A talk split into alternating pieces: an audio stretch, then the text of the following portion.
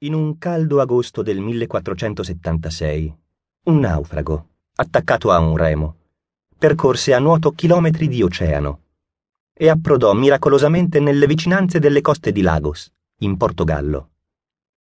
La sua nave, una delle cinque della flotta, carica di mercanzie dirette a Bristol, in Inghilterra, aveva preso fuoco per l'attacco di corsari francesi guidati da un certo Guillaume de Cazenove l'uomo trovò riparo, aiuti e una nuova vita nel paese che all'epoca possedeva la flotta navale e mercantile più potente d'Europa.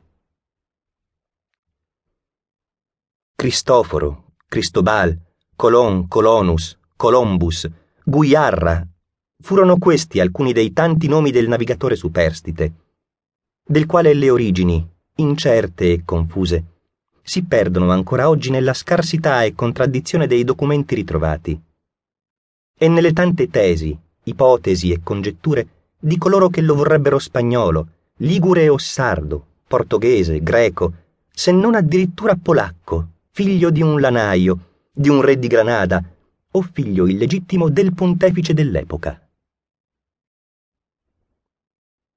Essendo io nato a Genova, sono venuto a servire la Castiglia, scriveva Cristoforo Colombo nel suo testamento e ancora di un infedele di Genova di nome Colombo. Parlava il grande esploratore ottomano Piri Reis.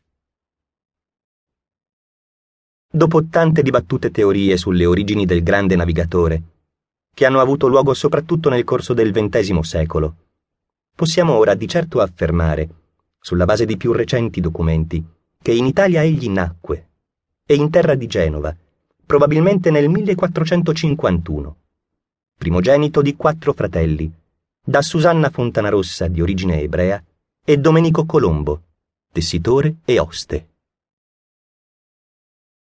Appena quattordicenne, già catturato dal fascino per l'ignoto e l'attrazione per il mare, si imbarcò insieme a Bartolomeo, suo fratello, per curare gli affari di famiglia, trasportando vino per l'osteria che papà Domenico aveva aperto a Savona ma il destino del piccolo Cristoforo doveva prendere un'altra direzione. L'amore per il mare, che nutriva sin da giovinetto, lo portò a viaggiare senza sosta, navigando prima per conto di Renato d'Angiò, l'allora pretendente al trono di Napoli, e poi per un periodo più lungo per le grandi famiglie liguri dell'epoca, gli Spinola, i Centurione e i Di Negro. Gli anni tra il 1473 e il 1479 furono costellati di viaggi. Cristoforo percorse in lungo e in largo il Mar Mediterraneo e parte dell'Oceano Atlantico, alla volta di Chios, in Grecia, dove rimase per un anno, e poi in Inghilterra, Portogallo, Irlanda, fino a toccare le coste dell'Islanda.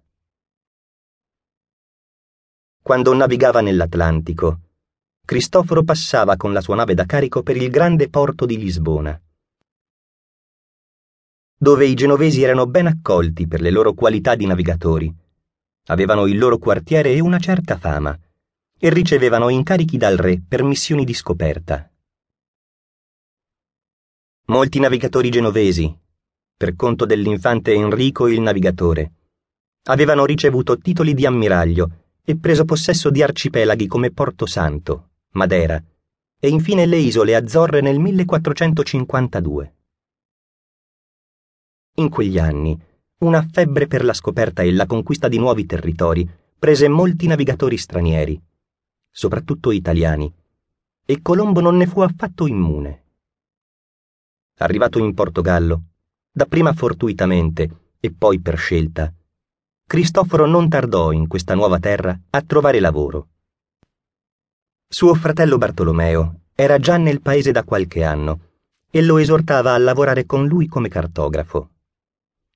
Cristoforo aveva conoscenze di nautica ed era anche un buon calligrafo. Così accettò la proposta del fratello. Ma non durò molto. La terraferma non faceva per lui. Il suo sguardo era volto altrove e celava un grande progetto. Esplorare il mare oceano dalle profondità avverse e ignote di quelle acque, Cristoforo si sentiva chiamato.